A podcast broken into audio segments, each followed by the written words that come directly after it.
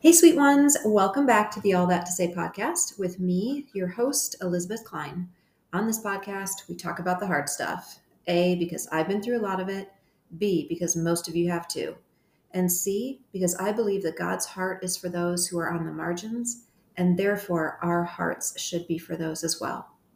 Today, we're going to talk about homelessness with my very special guest, my son in law, Alex Madrid. Welcome to the show, Alex. Thank you. Thank you so much for being here. Um, Alex has been married to my daughter for over four years, and I love him like a son. And I thought homelessness and people experiencing homelessness would be a meaningful topic to talk about because I don't know a person on this planet who hasn't driven past someone with a sign saying that they were homeless or needed money. And I've kind of come up with like my whatever way of how I handle it, maybe 25% of the time, which is where I go to the closest fast food restaurant and I either buy a gift card or I buy a meal and then I drive back around to the person and I give it to them. But then there's the rest of the time when I drive by and I feel sad and guilty, but then usually keep going on to my next thing. So I thought this could be a topic that could be really, really helpful for us to dive into. And I'm going to let Alex explain why he's the one to talk to. So, why don't you like jump in and share what your role is and where you do it? Sure. So, my official title is the Housing and Homelessness Ministry Director for One Collective Elgin. Um, if anyone out there has an idea for a shortened name, please let me know because it's very long and annoying to repeat. Um, but basically, I do many things. I wear many hats. So I'll jump in with some context. Uh, over two years ago, One Collective Elgin facilitated a housing and homelessness summit uh, for Elgin. And so for the last several decades, you know, homelessness has been a huge issue. Mm-hmm. And all these organizations exist and do a phenomenal job at addressing the issue. But what we realized um, was that all these organizations kind of siloed each other and were operating in their own little bubble and not really working together. Mm. And so we gathered everyone in a room and said, okay, this isn't working. Tent City has been around for over 40 years. What can we do wow. differently? Um, and so out of that came this realization that these organizations and caseworkers needed to work more collaboratively. And out of that summit came part of my role, which is the Casework Command Center Coordinator. Okay. Again, any other titles would be super helpful. Um, but basically, I facilitate biweekly a group of caseworkers, um, some people from the fire department, police department, mm. um, county level um, people, and we sit in on a Zoom meeting, talk about clients uh, as a collaborative group. Okay. And so, a couple reasons for that is we want to make sure that there's warm handoffs between caseworkers with clients, um, that there's wraparound support for these clients, mm-hmm. um, that clients aren't collecting caseworkers from a bunch of different uh-huh. organizations all doing sure. the same thing. Right. Um, trying to maintain a better list of uh, people that experience homelessness in Elgin, uh, which is a big thing because there's, you know, three different numbers that for the total amount of people that live on the street. And so trying to consolidate everything into one place um, is a big thing. So that's one of the things that I do. Wow. Um, another aspect has been researching and developing a potential shelter and housing solution for people that experience homelessness, specifically in Elgin.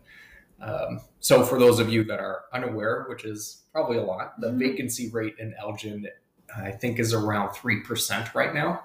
Um, and so you're talking about um, an 18 year old having a better shot at getting into Harvard or Yale than for them to get an apartment in Elgin. And if you're talking about someone who, you know, works full time, has a job, and that's the vacancy rate, imagine how much more difficult it is for someone who lives on the street, who has a criminal record, um, no identification, you know, mm-hmm. a number of things, evictions on their record, and how much more difficult it is. You know, it's pretty much impossible. Right. So part of my role has been trying to figure out how we can best serve and love this very specific population of people that experience chronic homelessness. You know, the people that you see on the corner of the street, the people that you see right. in the city, um, on the street corners, in the alleyways, um, you know, asking for help. Right. Um, and then probably the biggest thing that I do is try to build um, and foster relationships and collaborations. Uh, I like to tell people that we're like relational stockbrokers. Mhm. Um, is probably the best way to describe it. So between the different organizations, the faith community, local government, trying to bridge all these people together to more effectively address the solution.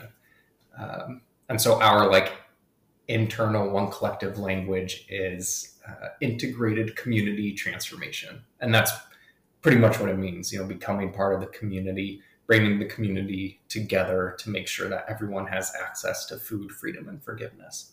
Ooh, that's good. I mean, we could go off on that. This, that's really good. I've never heard you put it that way before. I love Yeah. that. Yeah, it's on our website, Okay. collective.org. If you're I love that. Um, how? So, where did your passion for people experiencing homelessness come from? Yeah, I uh, I you know went to church for all of my life. Got plugged into youth group in high school. Um, that's where I met my boss and colleague. Uh, he was a youth pastor at the time, and you know was super involved in the church. Um, thought ministry was working at a church, being a youth pastor at you know Mm-hmm. like my pastor at the time, um, or something affiliated with the church, because that's what you know good Christian people do, I guess. Right, and that's what ministry is. And that's what ministry is: is Mhm. working at a church. Right. Um, and so I decided to go to college to you know work at a church. I went to Moody in downtown Chicago and studied so I could be you know a youth pastor, a pastor, or something. And for those of you who aren't familiar with Chicago, it's a pretty big city, and there are plenty of people who experience homelessness. Yes. And I remember, you know, b- being downtown, living downtown, walking past people with these cardboard signs, buckets, you know, playing instruments, whatever, asking for help. And here I am studying Mhm. ministry, learning what it means to love God follow Jesus and wanting to do something, but just not knowing what. You know, Yeah. walking past Chick fil A's and McDonald's and seeing people and realizing I can't buy everybody food like I'm a broke college student. What can I do? Right. Um, and just not really knowing and, you know, becoming one of those people that just walks past, you know, Yeah. tried smiling, tried looking, acknowledging their existence Yeah. because I don't think enough people do that. Right. Um, so I graduated, you know, was looking for a church job uh, because that's what I thought I went to school to do. Yeah. And I ended up taking a part time job at a faith based recovery program. Hmm. And it- I worked up at their thrift store. And the way it worked is uh, it was a men's program. So men would come in and they'd be assigned a job in the program. Um, they'd get three meals a day, a place to sleep. They'd attend chapel and Bible studies. So one of the places they were assigned to work was at the thrift store, Okay. um, which is where I worked. And um, talk about a culture shock. Um, you know, learning all these biblical principles about loving your neighbor and then being faced with with the reality that these men that I probably would have never befriended, never talked to, um, who I'm now, you know, working at the same place with and thinking how, like, this is what it means to love your neighbor. Hmm. Uh, these are my neighbors. And Right. so, how do I love people that most of society may not want to love or Right. love well? Yeah. And so, God just really, you know, started breaking my heart for it. And a couple months in, um, this guy came into the program. And one of the first days, he was sent up to the store. He had like just come in over the weekend, um, sent up to the store to work. And I've never seen anyone with like green skin, you know, Hmm. like someone who has the flu, just Oh yeah. horribly sick. And we're telling him, like, hey, go take a break. Like, it's fine. Go Yeah. back to the dorm, rest up, like it's okay. Um, he's super stubborn, so we said no. And as time went on, we got to know each other, became acquaintances and friends. And one day we're sitting down on a couch in the thrift store and we're chatting. And I asked him, you know, what's your story? Like, how did you end up here. Like I probably could have asked it a better way Yeah. um, in hindsight. But, Oh. you know, I asked for Yeah. a story. Yeah. And he started telling me how he was homeless and lived in all these different places and lived in Chicago. And he started listing Mm. streets that he stayed off, um, out Mm. of. And he kept talking, and all I heard was those streets and thinking I knew every single one of those. And he was there the same time I lived downtown at school and thinking, how many times did I just like Wow. walk past and never acknowledged, never looked at? And only now, because we're working together, Right. you know, we've developed this relationship and I'm calling him a friend. Right. Um, and so that, you know, that was another thing that really just broke my heart and realized, you know, I wanted to get into something um, in this line of work. Right. Um, and so, you know, jumping ahead a bit, but, um, you know, that guy, we became really good friends and um, watched as he graduated the program, Mhm. um, got a car, got a job, got a girlfriend, uh, got engaged. I was able to do their engagement photos. So Then they cool. got married, and I did their wedding photos. Yeah. And um, now they're having a baby boy in uh, like a month. Um, and so it's just super cool to see how that relationship has transformed over the last six years Right. um, and just grown. But it, again, like I don't know that it would have have happened um, otherwise, Right. You know, unless I stepped out of that comfort zone that I had. Right. Wow. Um, okay, so what are some maybe common myths or misconceptions that people might have for people who are experiencing homelessness? That, you know, for those of us who have no idea what how someone could get there. Yeah. Um, I always love this question because it makes me angry. Um, but I think it's an okay anger. I think it's an okay anger. Yeah. Um, So when I first started, I could not believe how many times people asked these questions or they made these statements. Um, I remember when I was buying um buying a car, I was talking to the finance guy, and he's asking what I did for work, and um, you know, I tell him, hey, like I work for One Collective, and you know, around homelessness, and he's like, oh, I thought you know, people who are homeless aren't you know, aren't they just lazy and don't they just want to be homeless? And Oh, it took everything in me not to just like yeah. lunge across and strangle the guy. yeah. um, but I realized, you know, he genuinely just yeah. doesn't know. Right. Right. Um, and I think the reality is that most people who are homeless um, don't necessarily want to be, and they're trying to find a place to live. Again, in Elgin, it's 3% vacancy rate, and Right. there's nowhere for people to go. Um, the cost of living is high, um, and so they're stuck in this cycle of poverty, right? Sure. That they can't get out. Right.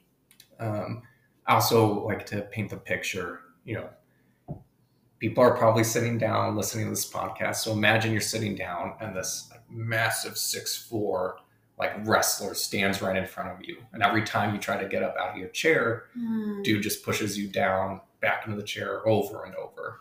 Yeah. Right. Eventually you're gonna get tired and you're just probably gonna sit there. Yeah. And maybe, you know, he won't push you, but he's just gonna stand right in front of you. And it's still really challenging. Yes. Right. So I think um, it's probably a case for a lot of people is that there's a sense of hopelessness that organizations, caseworkers, people have kind of burned them in the past. They've made promises that they can't keep. And so Yeah. you just kind of resign. Uh huh. Um, another one is uh, when I hear people who say that homeless people uh, are dangerous and pose a threat to society. Hmm. Um, again, not entirely true. Studies have shown that homelessness doesn't increase crime rates and that people experiencing homelessness are just as likely as any other person to follow the law. Hmm. Um, but again, people cherry pick whatever statistics or they say, well, it went up in this one area. Sure. Okay, well, Yeah. sure. Generally speaking, though, that's a misconception. Yeah. Um, another one um, is that people who are, are homeless are homeless because of substance abuse or mental health illness. Hmm. Um, yes, but it's such a complex issue, right? So by definition, homelessness is a, you know not having a house. So right. it's not necessarily that substance abuse or mental illness is the cause for that. Yeah. Uh, but they can often be a result of homelessness rather than a cause. Okay, that makes sense. And um, again, it, like you're dealing with such with so many individuals, so right. it's not just a one size fits all kind of solution, right? right? I mean, in some ways, yes, like people need a home. Yeah. Um, but keeping in mind, like some people develop mental illness or you know substance abuse um, because of their homeless coping. because they're homeless or coping. Yes, yeah, exactly. Right. Um, and then it just that vicious cycle they can't get out of it. Yeah. Um, or yeah. that's how they start, and they just that's how they cope, and they don't know any other way, and they're just stuck in the cycle of poverty and um, and homelessness. Mm. So those are just a few um, misconceptions that I've heard, uh, right. and I think most people have. Um, but I think it's really important for people to educate themselves on, you know, the realities of homelessness and challenging these myths and other misconceptions. Um, you know, especially for yourself. I know that was something I had to wrestle with was, you know, what biases do I have? What stereotypes mm-hmm. do I have? Mm-hmm. Um, and I think education is key. Right. So hopefully you guys are learning something from getting this. educated. Yeah. yeah. Um, okay. So going back to my example at the beginning of the thing that I sometimes do when I see someone standing on a corner.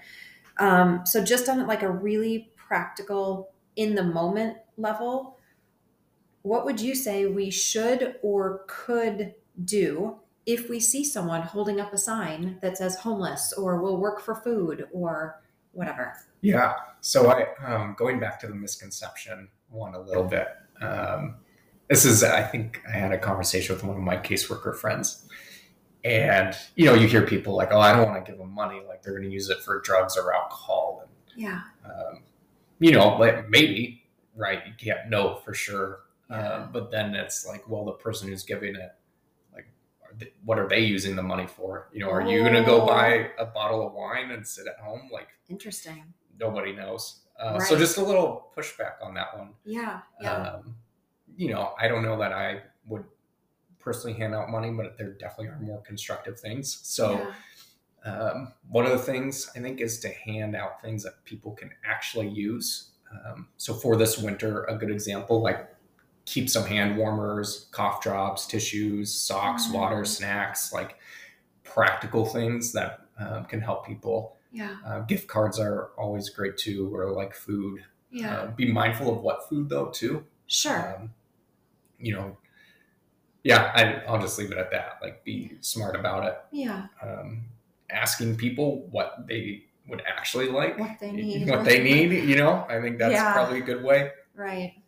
Um, and then another one that I think is super important, again, really pushing and challenging people's uh, yeah. comfort zones is learning someone's name. Yes. Right. If you see the same person on the corner every day or every week, you know, challenge yourself. Like get to know them. What's their story? Yes. You know, maybe they're not um, the person you thought they were. Right. Know? Right. Um, I think that's huge. That's really good. Um, okay what are some like bigger picture ways that we could support our community i, I mean i'm not sure the odds of people who necessarily live in elgin uh, mm-hmm. who are listening to this so but i mean i'm guessing the things that you're sharing are what anyone in any city would find in their population so bigger picture what would you say would be a good way or several ways that we could support our community in trying to solve these issues? Mm-hmm. I think um, obviously there's probably tons of volunteer opportunities around you. Uh, I'd encourage people to get plugged in uh, into a place and you know there's one-off volunteer opportunities like oh yeah like you could serve at a soup kitchen or um, I don't know, lead a Bible study for a day a month or something, you know, just something yeah. like one off things. Yes. Um, but I would challenge another challenge for everyone listening But that would be a good Um, first step. It's a good first step. Yes, yes, yes. Good first step. Thank you. If that's what you've got, start there. yes. yeah. and then um, the push would be to to find something that's more consistent, Okay. um, repetitive, like recurring. Yes. Um, it takes a long time to build relationships, yes. um, especially you know imagine you're somebody who's been burned by an organization, caseworkers, people have made promises. right. You know your level of trust is going to be pretty low. right. Um, you know, it took me a few months to get to know my friend from the recovery program. Mhm. Um, it's taken me like a year already to um, get to know some of the people that I've seen every week since I've been working. You know, Yeah. um, to get like a hey, how's it going back? Like it takes a Mm. long time, Right. um, but it is so worth it. So I think that's another uh, big one. yeah. Um, I mentioned before education, um, studying for yourselves, learning the statistics for yourselves um, in an unbiased way, Right. I think is really important. I didn't ask you this ahead of time, so I'm. Oh no! But uh, do you have? Is there like a book or two that you would recommend? And if not, I can put it in the show notes if you don't have like a title off the I top of your head. think of one, Okay. and I will um, send those to you. okay, I think we will add it. um, a good one that I really liked is um, talks about specifically addiction. Okay. um, because I think that's a big, again, misconception. Um, it's called In the Realm of Hungry Ghosts by Mhm. Gabor Mate. Okay. He's a doctor that practiced at a clinic on Skid Row in Canada. And so he writes his own personal experiences, but then dives into the like science and the brain chemistry and how the brain functions because of addiction. And Wow. um, I, I personally just loved it. It Yeah. changed everything about addiction for me and its understanding, um, Which helped with your work. which yeah, a Yeah, lot. yeah. Um, realizing like no, people actually may not have a choice in trying to overcome their addiction. So how do you help them? Right. Okay. Um, but yeah, that that is probably okay. my favorite book I've read. Good. Sorry, I Uh, totally. no, that's okay. Um, so again, education that's really important, uh, and I think advocating for change and change and solutions. yeah. um, one of the biggest roadblocks to, um, you know, a, a shelter or an affordable housing community. Even that phrase alone, affordable housing, has so many connotations. Yeah. Um, again, study, educate, um, but advocating for those things. Um, I'm really trying to understand what that means Yeah. um, what affordable housing means and helping advocate because the community can be the biggest stopping point, which is really sad. Like, Oh, absolutely. um, I can think of a local building that I won't say where or what the building was, but huge. It was going to be like this thing, this great Right. opportunity, and the community was like, "Not in our backyard." Yeah. kind of scenario. Yeah. So, you know, if you get all those people who say, not in my backyard, and people who say, yes, in my backyard, Yes, um, the things that could be done would Yes. be incredible. right. So, Um, also, didn't ask you this question. oh no. Um, why is this important? Why, as I, I would say, most of the people who listen to this podcast would claim to follow Christ. So, as Christ followers, Yeah. why is this important for us? Oh boy. We have another 30 minutes. I think that's a whole other episode. Yeah. Um, in short, you know, Jesus told us to love your neighbor, and he asked, you know, um, well, the teacher of the law asked, "Who is my neighbor?"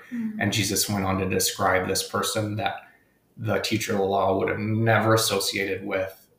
Right. The person did, you know, such out of the ordinary things, things that wouldn't would have been considered, you know, dirty or unacceptable to help the man on the side of the road, right? Right. And uh, I think in James, you had mentioned this uh, Mhm. at some point. You know, pure and undefiled religion is caring for the orphans and widows. Um, and I would add in parentheses the most vulnerable people. And Yes.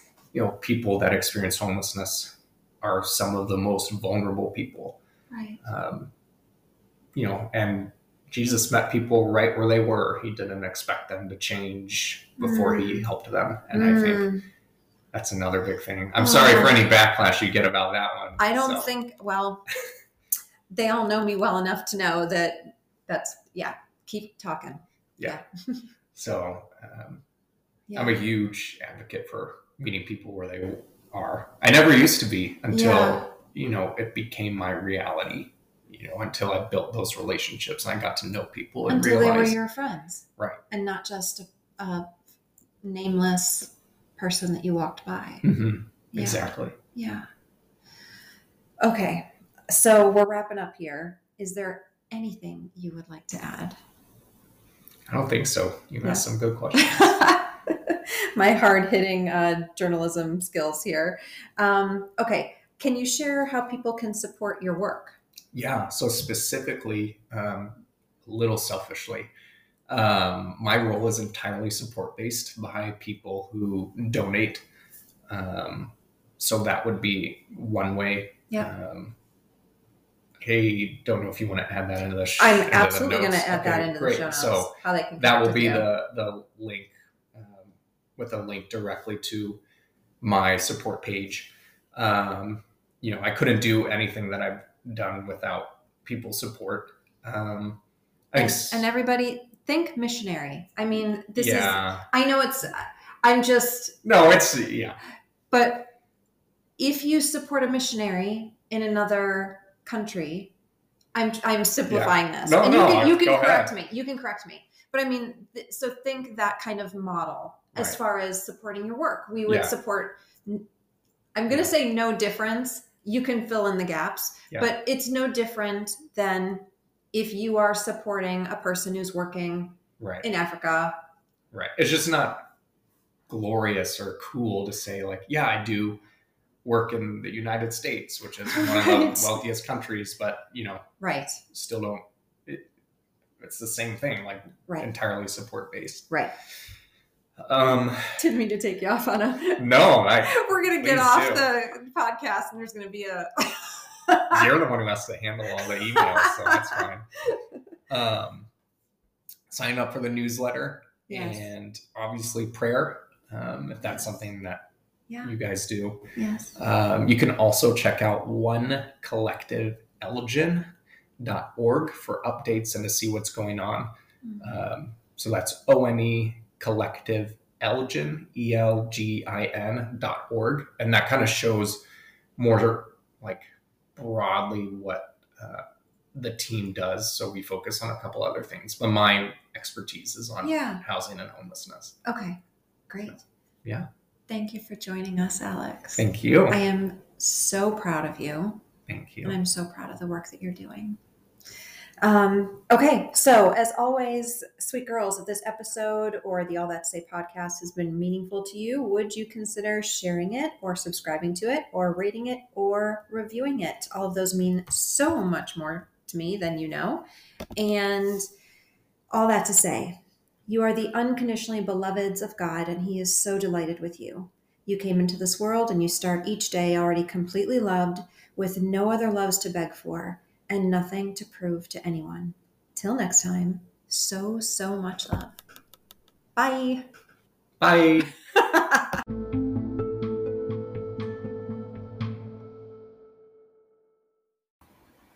Hey there, sweet girls. Did you know that I have 18 freebies? I do. Everything from a daily wholeness checklist to a bunch of webcasts like Do You Feel Loved? and What Are My Needs? and Who Am I Now? And I have a free Facebook group. I obviously have this podcast. Um, let's see, I have a book that I've never released called Rumors of You. Um, I have a link to 16 of my guided meditations gosh, a 14 day marriage challenge, um, a marriage assessment, an, a quiz for if you're ready to date, and seven days of prayers for challenging marriages, for separation, divorce, for remarriage. Yeah, a lot of free stuff. So check out the links in my show notes today.